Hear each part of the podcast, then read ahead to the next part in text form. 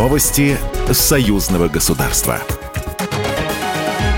Здравствуйте, в студии Екатерина Шевцова. БелАЭС принят в эксплуатацию. Сегодня президент Беларуси Александр Лукашенко совершил рабочую поездку в Островецкий район Гродненской области. Главе государства доложили о завершении строительства и приемке в эксплуатацию АЭС, об интеграции БелАЭС в экономику страны и перспективах сотрудничества госкорпорации «Росатом» с Республикой Беларусь в атомной энергетике и смежных высокотехнологичных областях. Глава Росатома Лихачев отметил успешное и результативное сотрудничество с белорусскими специалистами на объекте и пригласил белорусскую сторону присоединиться к международным проектам Росатома. Министр энергетики Беларуси Виктор Каранкевич подчеркнул, что завершение строительства БелАЭС – важный шаг в технологическом развитии национальной экономики, и он приведет к улучшению качества жизни людей. Лихачев вручил Александру Лукашенко символический паспорт БелАЭС, который свидетельствует о готовности объекта.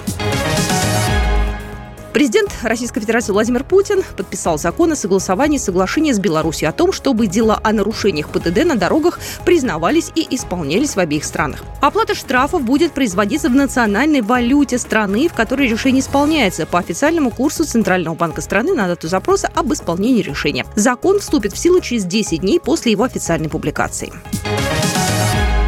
Реализация 28 союзных программ России и Беларуси находится на завершающем этапе, сообщил вице-премьер Российской Федерации Алексей Верчук. Он подчеркнул, что после окончания всех процедур, связанных с этим пакетом программ, ожидается продолжение. Он также заявил, что Беларусь уверенно развивается, несмотря на колоссальное давление, которое оказывается на республику со стороны Запада. По его словам, это общая заслуга Москвы и Минска.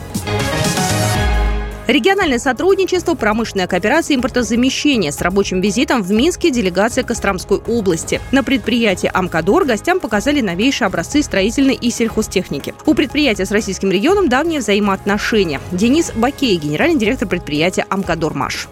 Основными клиентами это э, Кострома Автодор, конечно, является. Это дорожники, которые покупают наши погрузчики 4-5 тонны. Принцип холдинга таков, что мы стараемся все делать сами и быть импорта независимыми.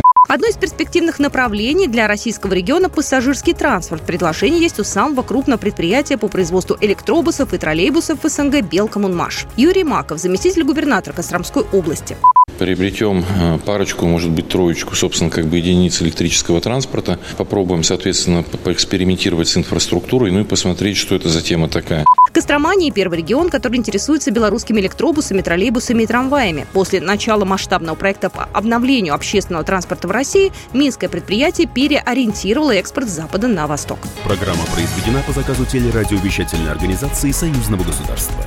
Новости Союзного государства.